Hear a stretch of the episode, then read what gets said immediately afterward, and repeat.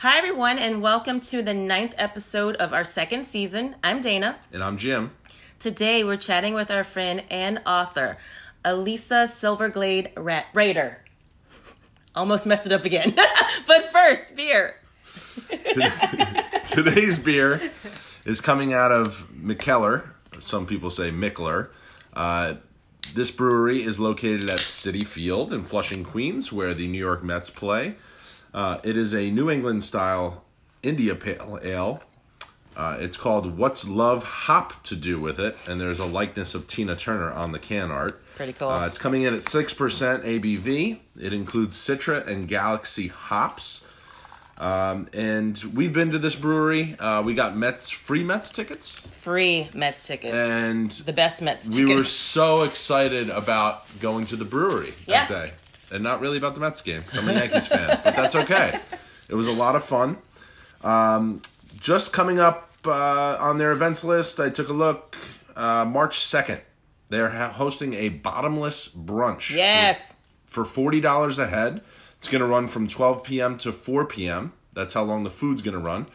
Uh, and that $40 includes uh, bottomless Mickler beers, which That's is pretty huge awesome. because their beers Yeah. are not cheap. So And uh, their menu is going to include Belgian waffles. Mm-hmm. You can get chicken and waffles. Uh, they have an egg frittata, and they have Nueske's bacon. what is that? Nueske's bacon out of Wisconsin. It's like phenomenal I bacon. don't eat meat. Wow. Noosey's going to be there. It's pretty awesome. Uh, so check them out. Uh, and it's a really cool space. What do you think about this? Yeah, this? I liked it a lot. It was very, very cool. I'm interested to uh, try the beer. So cheers. Cheers. Cheers. Officially welcome to the show. Thank you you. so much for coming. Let's uh, taste this. Super That's citrusy. yum. You can taste the citrus Yeah, the it's end. very easy. It's what is it? Only six percent, so it's super Yeah. easy to drink. Their beers are pretty awesome. What do you think? It's like I like I like that brightness Mm-hmm. because I and I always got confused with citrus because I don't like sweet. Right. So when oh it's citrusy, I'm not gonna like that. It's sweet. Yeah. Yeah. but it's actually not sweet. It's just got that like bright, sharp, fresh taste. Mm-hmm. Fresh. fresh. Yeah. I think it's delicious. You I mean, it really is. of. Oh, okay. There you go. Okay, so you have some news to share on the podcast. I do. I have news about my books. There's multiple books. Multiple books. Multiple there are books. Two books. There So- are two books. I'm holding it up as though people can see it. Um, So you take were an pictures. author two times. I'm an author two times, which I can kind of not really believe, but That's that's, amazing. what happened. so there, it's two books. It's Meeting My Anxiety and the Meeting My Anxiety Companion book. Okay. Okay, so Meeting My Anxiety is the story, and then the companion book is a coloring book version of the book, but it also has a lot of extra material. It has many testimonials by people of all different ages about the anxiety that they experience. And it also has like some tips for handling anxiety. It has a longer meditation, um, some information about where anxiety comes from, and stuff like that. So, they kind of So- together. Let's back up a little bit. Mm-hmm. You grew up in Ohio. Ohio. Yeah. What brought you from Ohio? Did you come directly to New York? Go through someplace to get to New York? I went to school. Well, I started at Ohio State. Okay. I did not do very well there. it was very big. Okay. Um, and I went to Elmira College in upstate New York, Okay. Mm-hmm. Elmira, New York, tiny little school. And I actually did a lot of acting there. And I was encouraged to go to New York and Nice. be an actor. nice. Only when I got to New York, I did not want to be an actor because I didn't want to be a bartender or a waitress because I had already done that through college. Yeah. And I was like, now I'm a grown up, Right. a graduate, you know. So I didn't really want to pound the pavement. So I did. I never did any acting. Gotcha. And instead, I got a job. Okay. Uh, and uh, you know, I, I was in. It was at a financial firm. I ended up getting my Series Seven. I went to work for Merrill Lynch. oh wow. I got burned out big Yeah. time and stopped. I went into other sales jobs. I worked for my uh, now ex husband's law firm for the last, you know, like 15, 20 years. Mm-hmm. So, And you were an editor? Those or no? no, I mean, actually, I edit like on the side. Like, I love Oh, editing. okay, I love okay. editing. So, I always put myself out there. If anybody needs anything uh, and you need something red, I'll Gotcha. give you the down and dirty on it. Okay. You know, but I do, I, editing is really um, like the calling that I missed. Gotcha. Actually. Did you take any writing courses at No. Elmira? No. No. What was I'm- your major? I was an art major. Okay. See, I'm all over the place. I like so, yeah, it. I was a, I was an art major um, with uh, a concentration in sculpture, wow. and it was a tiny little school, so you could kind of like create your own curriculum. Mm-hmm. And I also did a lot of acting. Mm-hmm. And so, like for example, I, I played Hedda in Hedda Gabler. Yeah. And then the following year, I structured a course that was just me studying Ibsen and writing a, paper That's so cool you could do that. and Hedda and and women and you know all of you know all of the issues. This sounds like a great about. school. So I mean, you know, it was. It, it wasn't. It wasn't. It was great for those kinds of opportunities, but it was very homogenous. Gotcha. We used to we called it a conservative arts school instead Gotcha. of a liberal arts Yeah. school. It was like completely white. I was like, it was completely white. I was one of probably like maybe less than twenty Jews on a campus of like maybe eleven hundred students. Mm-hmm. Yeah. And which was the size of my biology class at Ohio State. so it was a huge, huge difference. Yeah. But with But the- you enjoyed it and adapted better than the big yeah, classrooms. I think it, yeah, Ohio it gave me more flexibility and um, it, there was a lot of opportunity with the acting. I was able to kind of be the big fish in a small pond Right. and get all these lead roles and um, and the art like I you know one year they let me they just gave me like this studio space and I did an installation. I spent the whole summer like living in this space and like I, I did this whole like tribute to the goddesses and, I love trees this. and I Yeah. was like I, you know it was pretty cool. I so you know I mean in, at the time I I shat all over it, but you know now looking back it was a pretty good opportunity You got to express yourself Yeah. how you wanted to. Yeah. That's amazing. yeah. So, what got you from working at the law firm to saying, I'm going to write a book? Well, that's not really how it happened. Um, what happened was I wrote this poem about anxiety. Mm-hmm. Okay, so I I've been in therapy for a long time. I started well, not maybe not that long, but I started like probably around forty. I'm forty seven. I'll be forty seven in a couple months. But um, and also listening to this woman Tara Brach, who is like a Buddhist teacher, psychologist, and she has podcasts that she's been doing like weekly for the past 20 years. And I used I would listen to the archives and I read a book by her at, at my therapist's recommendation, which kind of gave me this tool of personifying anxiety. Mm-hmm. And I started thinking about my anxiety as like a separate entity from myself. And I wrote this poem and I shared the poem with just a couple people. And then several months, I think months later, my therapist said, "Oh, you know, I know this woman who um, she has a publishing company and she publishes mostly books about you know inclusion and disability for children, and maybe you'd like to write something." And she actually thought I might want to write something about autism because my youngest son is on the spectrum. Okay. And I was like, "Oh, well, you know, I had this poem, and I bet that would translate to a children's book." Wow. Um, and I and so the with the way I had written the poem was with, was with you know the prose about the anxiety, and then I had italicized breathing exercises in through the nose, out through the mm-hmm. mouth, and I started, oh, that would look good, you know, across the top of the page, and so I started kind of conceptualizing how it would go with a with a children's book. And so when I spoke to Tammy Keene, who's the publisher, Sivan Media Relations is the is the name of her company. It's her and this gentleman Todd Sivan. And I connected with Tammy and she loved the poem and loved the idea and it's such a big issue. So she was like, you know, let's do it. Yeah. And she found the artist Joycelyn Gara, who um, was an art student, and I've never met her. Oh, You know, wow. just you know, just email and texting, a couple phone calls, and and we put it together. We did it.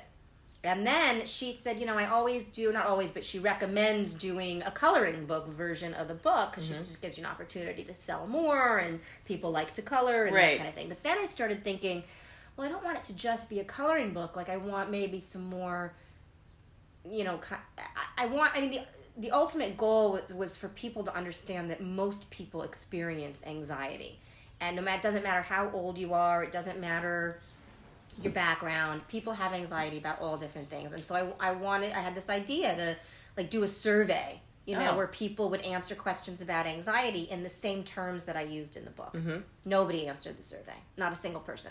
Oh, wow. I put it up on the mom board. I put it up on Facebook. Nobody did it. It's like I, Crickets. yeah, crickets. I'm like I don't know what to do here. So I just started asking people individually. Yeah. You know, you have kids. We you talk to your kids about this? Right. And and they did, and so I ended up getting, and I ended up getting a lot. And I have some friends who are in their 30s who I know have crippling anxiety, and I was Mm-hmm. like, you know, will you tell me about your anxiety?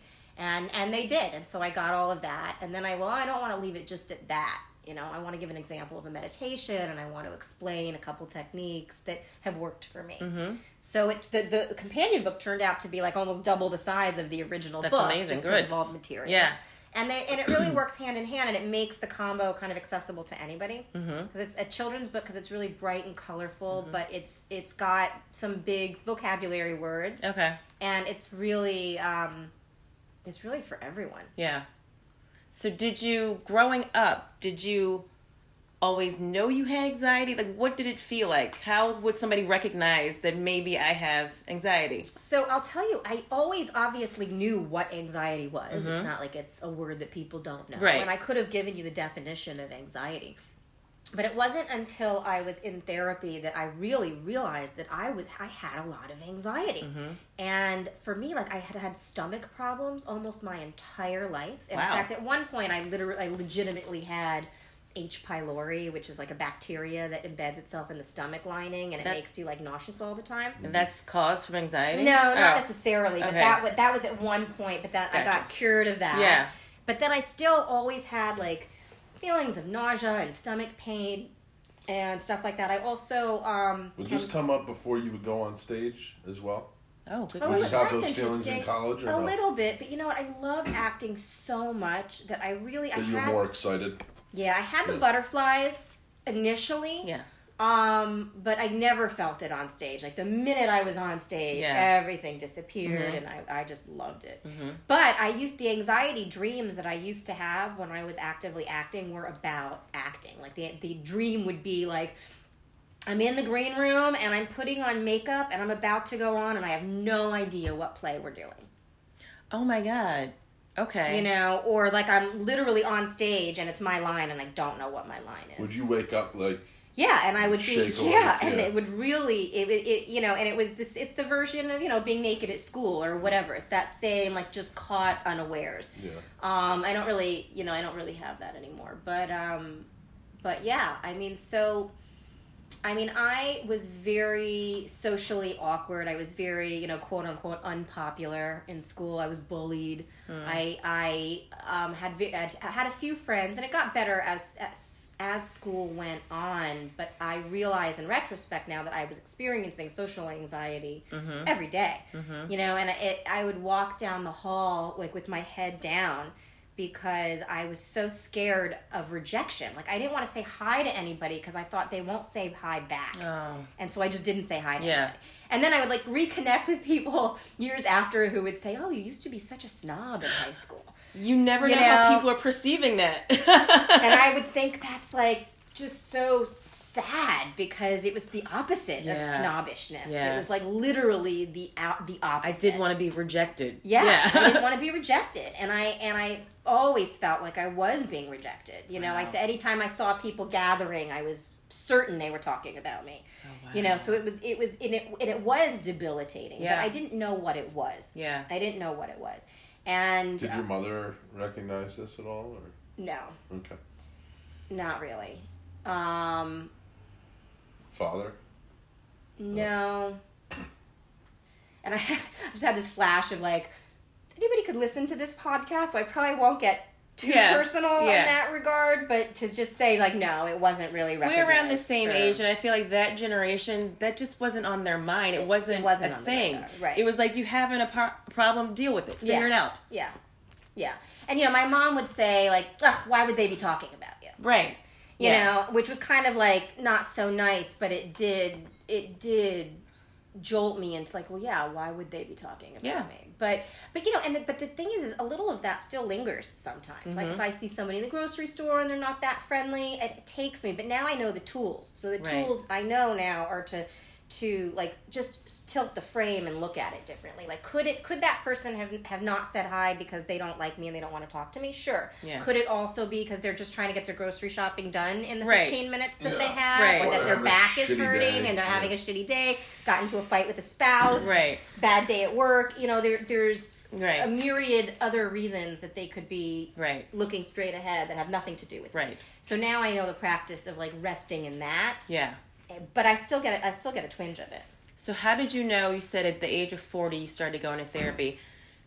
How did you know you needed to go to therapy for this, or did you just go and didn't realize this, It was actually for my marriage. okay. So it was, and it was just you know I had I had done therapy years before, and Love therapy. Yeah, and I just hadn't. And um, my husband and I were in a really bad place in the marriage, and um, I started therapy, and and I'm still with the same therapist, and um, you know it it really just sort of started to come to light. Mm-hmm. And so I was I was doing therapy, listening to these Tara Brach podca- podcasts, uh, which really worked together. It was kind of remarkable how no matter which one I listened to, even if I listened to a podcast from like 10 years ago, it would somehow be something I had just talked about in therapy. Wow. And and her stuff, her book, which my therapist had recommended, is called Radical Acceptance.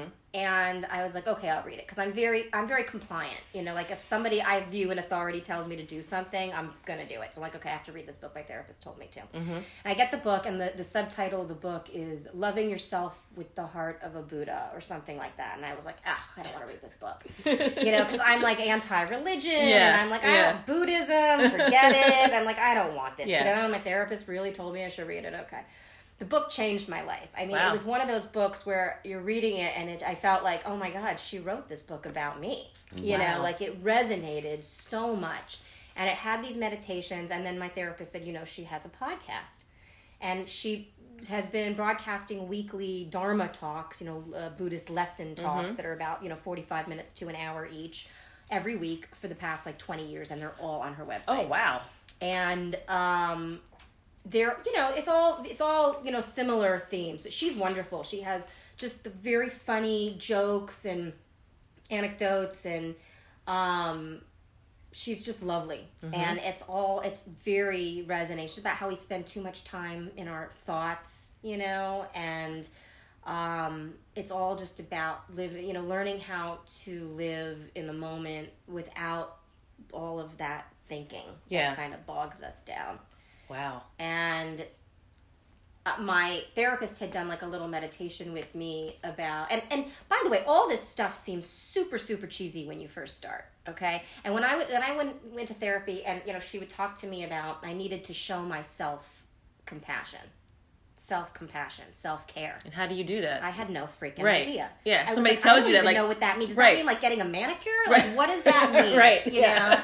know? and I really didn't understand it, and I don't even know that I can still even explain it so much as it's kind of like being the compassionate friend to yourself that you would be to somebody else. okay. You know, so like if somebody else came to you, if a friend came to you and said, I'm really struggling with this, that, or the other, you know, you would offer messages of it's going to be okay and Right. it's not your fault and you're doing the best you can. Mm-hmm. And like those are the messages that we need to get from ourselves. Wow. Yeah. And for me, the way I was raised, I mean, I guess that's just part of the story, but you know, my my mother, you know, didn't really give that to me. I didn't really get those messages Yeah. from my my parents, from my mother. I didn't really have a connection with her, and I never really learned to trust my own inner voice. Mm-hmm. And I never really learned those those messages. Yeah. And so I was continually in relationships with people who, you know, also didn't treat me with those messages that everything was okay and that I was Yeah. good and, and that kind of thing. And so that was a that was a really big step in in you know realizing. And again, it sounds cheesy. Like sh- my therapist would tell me, Jennifer is her name. She would say, picture picture who you, picture yourself as a little girl mm-hmm. you know as a little tiny girl and shrink her to like fit in the palm of your hand and keep her in your pocket and you take her out of your pocket and you give her love and it sounded so ridiculous i'm like that's the cheesiest You're like rolling your eyes. heard You're like, all right, Jennifer. you know i mean she and, and i like okay but there's like this awakening where you go, you know what i didn't get that nurturing So mm-hmm. it's never too late to give it to yourself. Yeah. And so I do think about that sometimes. Like I have this mental image of like giving my own little girl self like mm-hmm. hugs and love and, and support and and it works. Yeah. Like it actually, you know, you feel it. Mm-hmm. You feel it.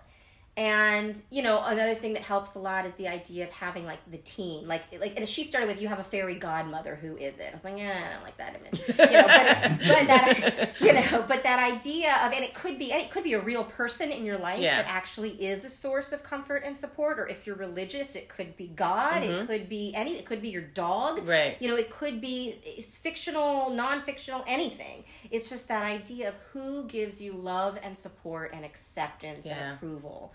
And and picture yourself getting it from those sources whenever you need it. And that's also like a very powerful thing. Like, Mm-hmm. Yeah. oh, you can actually give it to yourself.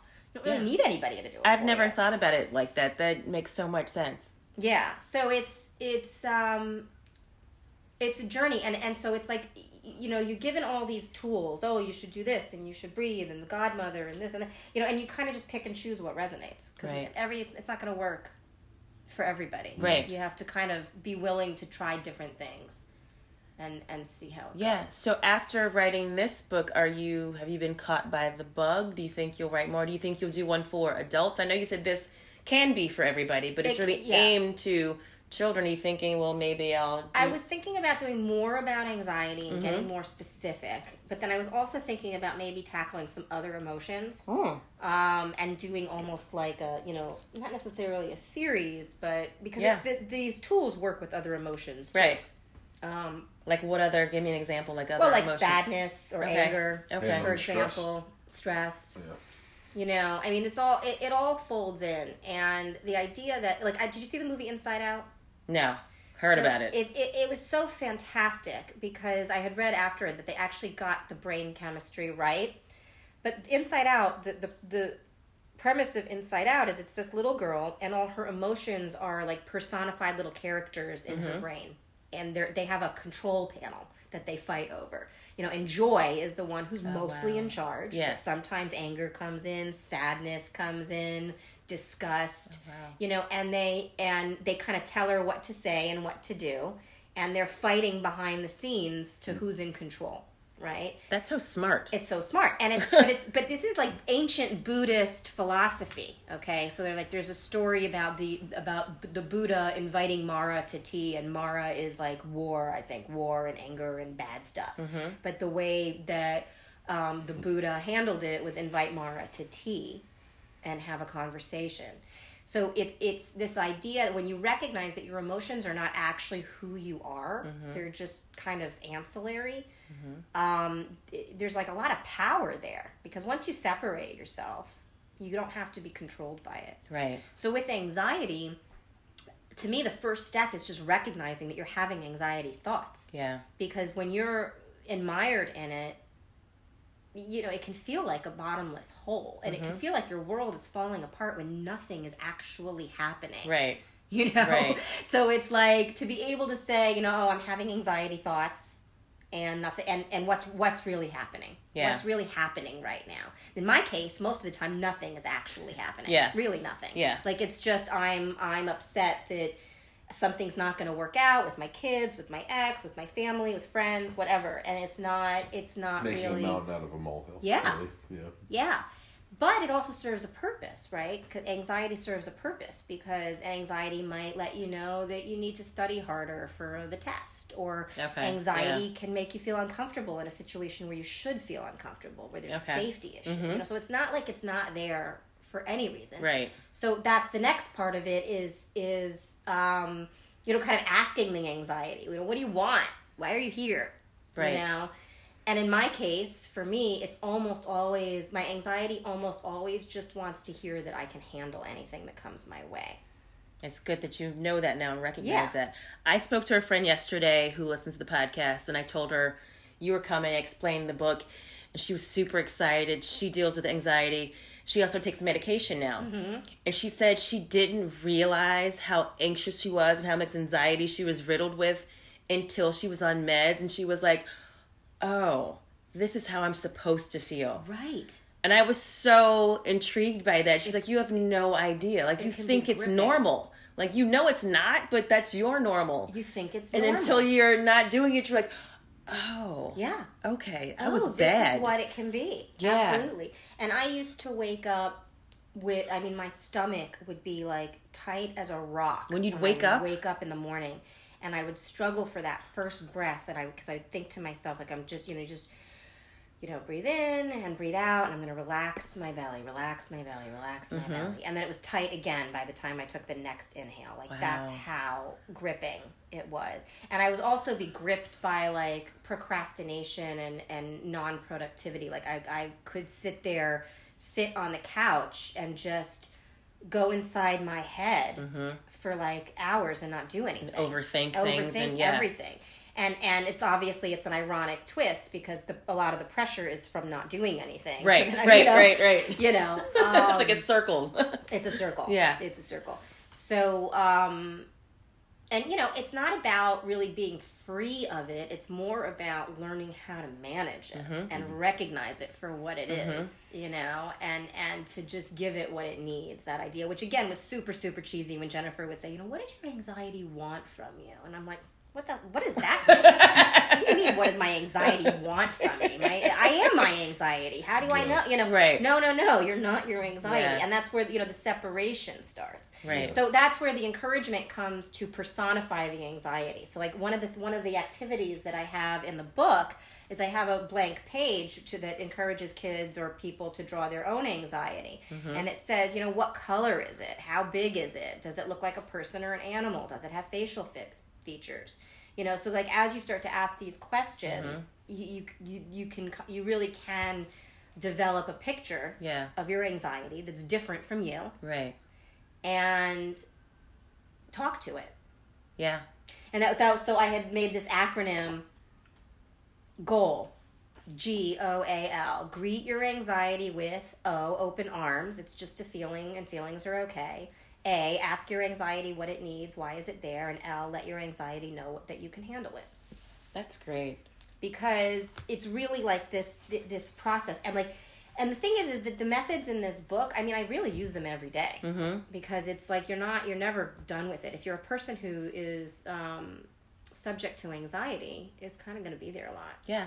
So I never thought until this very moment I ever felt anxiety or anything. I I just I guess I just thought like like my friend who said it was very crippling for her, and I thought that's just what it was. Mm-hmm. Right, and right, I don't right, feel right. that.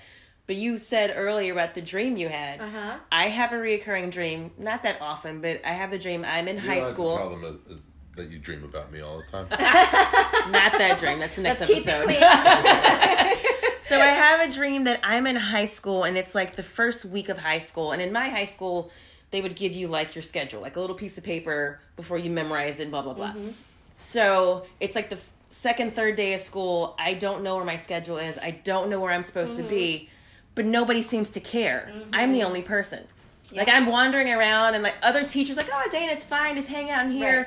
I'm like, well, what the hell does that mean? Right, right, Because right. I feel stressed out that I don't know where I'm supposed to be, but nobody else, they all seem fine with it. So you mentioned that, I'm like, oh, I guess that's And I, used, anxiety. and I used to have that dream too, actually. Really? Same exact dream. Oh my And God, that's was like, crazy. or it wasn't the first day of school. It Yeah. was like the third or fourth day of Yes. school. I don't know where my schedule is. I don't know where I'm supposed this to is be. bugged out. What? Yeah, or like I'm coming into the classroom and there's a test, but I don't even know what the subject Yeah, is. Like yeah. it's all, and that all you know that morphed into the acting ones when I started acting. But yeah, Yeah. it's that same feeling of just being unprepared for for what's happening. And you know, it's interesting though that you have those dreams, but you don't feel like you have anxiety thoughts. no. That's awesome. But I'm curious with the dreamings. I feel I, the part that I understand in the dream why I feel like oh Mm-hmm. I don't know what I'm doing, but more curiously to me is that nobody else seems to care. They're all like oh it's fine. Well, I mean, but maybe that is, you know, you know, testament that you're handling the anxiety, and that all you need is like maybe the days that you have those dreams. Yeah, are the days I need that you had encouragement, maybe. moment. Yeah. that you were worried about something. Because it can be on. If there's a spectrum, obviously. I Yeah. Mean, you know, you can be somebody who rarely has an anxious thought, or Yeah. somebody who is crippled by anxiety. Right. Right. You know, um, And I, I think that medication obviously can help a lot of people. Yeah. But I think a lot of people can be helped by learning these tools that Yes. I've learned because it really just becomes like it's you know your brain's a muscle. Right. You know, so when you exercise your brain and you teach it a different thing that you do, Mm-hmm. you know, by rote, then it just that part becomes natural to do that. So in the beginning, these were uh, introduced to you. Thought, oh, whatever. Mm-hmm. How long did it take you to be like, oh, this is cheesy? Like, oh, this is starting to work now. I'm assuming it's a while. I mean, I guess it was a few years. Yeah, I would assume so too. Like, it's not going to be overnight. No, it isn't, and it, it's not like it, it's like little things click, Right. You know, here and there, Right. You know, or and like, um, yeah, just the way of thinking about it, I guess. Yeah, and I'm not really sure how long, yeah, um, but I do wish I'd had these tools at a much younger age, right. And you know, doing the getting these quotes was just so heartbreaking because these kids, they're these kids. It's mostly the older kids that were um, so heartbreaking because they're here they are on the precipice of life, Mhm. right? They're in high school and they have all this anxiety and they don't even know what's coming. You know, and it's like um, uh, so what I had done is, and I can just read you a couple really quickly. Yeah, I please. had asked the kids basically the same the same way that I approached the book was, um, you know, what what does your anxiety look like? How does it feel in your body? What Mhm. does it tell you? You know, so you know, Addie seventeen feels anxiety around people, new environments, or social settings. She feels nauseous, short of breath. I get a fight or flight response, sweaty, I stutter, words get mixed up in my head, I'm clumsy, forgetful, tense. I feel muscle tension, I'm picking at skin or my clothes. My anxiety looks like I'm sad on the outside, tearful, overly hyper. It tells me I'm dis- disappointing others. I feel the shame of being stuck, being embarrassed. That's a lot. Wow. Wow. Aaron, 17, gets anxious from school, thinking about the future, trying to do my best, and one thing goes wrong, opening up about problems. He feels blood rushing, cold, stiff joints, fuzzy, cloudy head, anger. Anxiety feels like anger, tantrum, sleepy, shaky, fidgety. I push people away. It tells me that I'm not going to do good. I'm not good enough for anybody with anything. Nobody likes me, that I'm a loser. Wow. That's so open and honest too. So open and honest. My friend Jordan, who actually wrote, she's 32, she wrote, she, when I asked her to write this, this my sweet Jordan, she wrote me like this three pages. Oh wow! You know, You're like, You're I a need a quote. excerpt. I need a I'm quote. like- yeah, I mean, I didn't, I didn't need a dissertation. I just needed one but she quick. needed to write it, you Yeah, know. And yeah. she's 32. My anxiety manifests as experiencing every single thing I do or think as a struggle. Every minor task is an arduous project. Every inconvenience is catastrophic. My anxiety is the chest monster. It feels like itchy fabric that's unwearable and grows to a clenching, burning, throbbing pain. What the chest monster doesn't tell me is that the quality of my day is not determined by the location of my keys. It tells me I'm dying. I roll my eyes and brush it off until the next time. Wow. Are any of the people that have quotes in the book are they in therapy or they're just opening up to you and just telling you this is how it feels? Wow. I don't even know. Oh wow. I mean, it's so poignant, you know? Yeah. It's everybody. My friend Flora, 32, she's an actress, Mhm. um, successful. Uh, I mean, you know, works, has Yeah. parts, she's Yeah. in movies, TV shows, plays. What I believe causes my anxiety is that my brain and my nervous system are trying a little too hard to keep me safe where there isn't actually any danger. In my day to day life, I get anxiety when I don't know where I stand with someone. If I think I might have disappointed them or that they might be angry with me, I, I have a huge fear of making people angry. Also, I get anxiety in winter when it's cold and dark. I wish I could be a bear and hibernate through all of winter. How it ah. feels in my body is awful. There's a tightness in my stomach and in my neck, and I get really tired. Sometimes I feel like I can't move, like I just need to lay perfectly still for hours. I imagine my anxiety looks like a miniature version of me. I imagine she's always looking around, alert, fists up, ready to protect me from whatever is coming. My anxiety tells me to hide, get under the covers, and don't come out. The world out there isn't safe. She thinks she's helping me by telling me this, but she's wrong. I always have to remind myself of that when I hear her voice telling me to hide. Wow. And people probably see her as probably extroverted and oh, like Oh, yes, positive and she's yeah. totally like And you- bubbly yeah. and fun and laughing and wonderful and beautiful and You never know what people are dealing know. with. You never know. I think it is amazing and wonderful that you made this book. Thank you. It's so When did it officially come out? This is pretty brand new, right? Yeah, November 29th Yeah. is the publication date. Where can people year. find your book? It's on Amazon.com. okay. It is um, at civinmediarelations.com, Okay. which is the publisher. Um, it is available locally in Croton Nice. at Upper Village Blooms, Nice. which is a beautiful boutique flower gift shop. Mm-hmm. Um, it is also available at Third Universe Comic Book Store Nice. and Yoga Soul. Perfect. So it's three places in the city. And I actually think it's available in other places as well that I don't know about. So, um, Just Google the name of the book, listeners. I'm sorry? Uh, The- listeners, just Google the name of the book and they can find it, right? Yeah, exactly. Meeting My Anxiety and Meeting My Anxiety, a companion book. Thank so you. you currently live in my hometown. I, uh, right? I do. Yes. I do. The beautiful Croton on Hudson. Capriccio's one or two. I'm sorry to say I'm a Prontos girl, which probably you don't Okay, we're not going to talk. I was gonna that. say, dogs or cats. Uh, both. I mean, I like dogs. I can't. I live in Half Moon Bay. I can't have dogs, but I had a dog, and um, she passed away last year. Sorry to hear that. Yeah. Will But you be in fact, getting? this is- you be know- getting another dog? Do you think? I will not in Half Moon Bay. I won't, Okay. but maybe in my next place. And I know, I know that the uh, the listeners can't see it, but Uh, this- this, favorite- Is actually my. oh, look at that! That's yeah. great. That's right. We'll take a picture of that and put on our Instagram. Yes. Yeah. yeah, isn't that great? Uh, favorite part about living in Croton? just the beauty, just the natural beauty. I love living by the water. I love that you know drive um, up one mm-hmm. with the trees overhead and driving by the dam. I just feel so like enriched daily by being in a place that's Nice. beautiful, and also the people. I love. I I think that Croton is is unique in in just the type of people that live there. I mean, I'm just constantly blown away by like how sweet everybody is. Not everybody, of course, but like, but you know, but I just I just find people to be extremely warm. Everyone's a neighbor for the most Yeah. part. Yeah, which is great. Well, thank you so much for coming on. My pleasure. Thank you um, for Yeah. having This me. is this is great. Very informative. I learned something about myself. good. Good. Um, if you guys are thirsty for more, Jim, where can they find us? You guys can listen to us on Apple Podcasts, Google Play, Spotify, Breaker, Spreaker, Stitcher. Stitcher. I always forget. I know.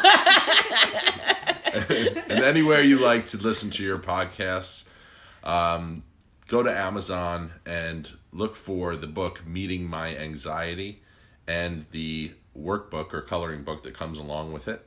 Uh, gift it to a friend of yours that you know that suffers from anxiety, and we will talk to you guys soon. Bye.